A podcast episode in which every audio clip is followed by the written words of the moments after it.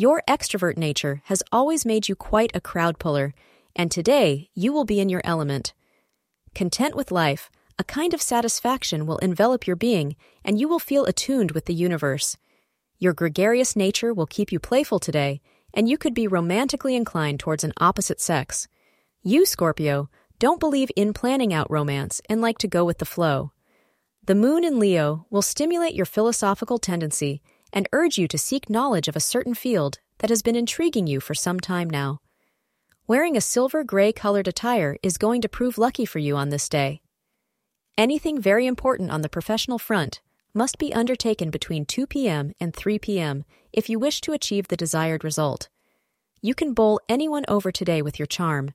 It's like you turn heads everywhere you go, and all eyes are on you. Soak in all the attention you receive today, as it may not last forever. But this will certainly be your day, and you can surely start a relationship with someone you meet today.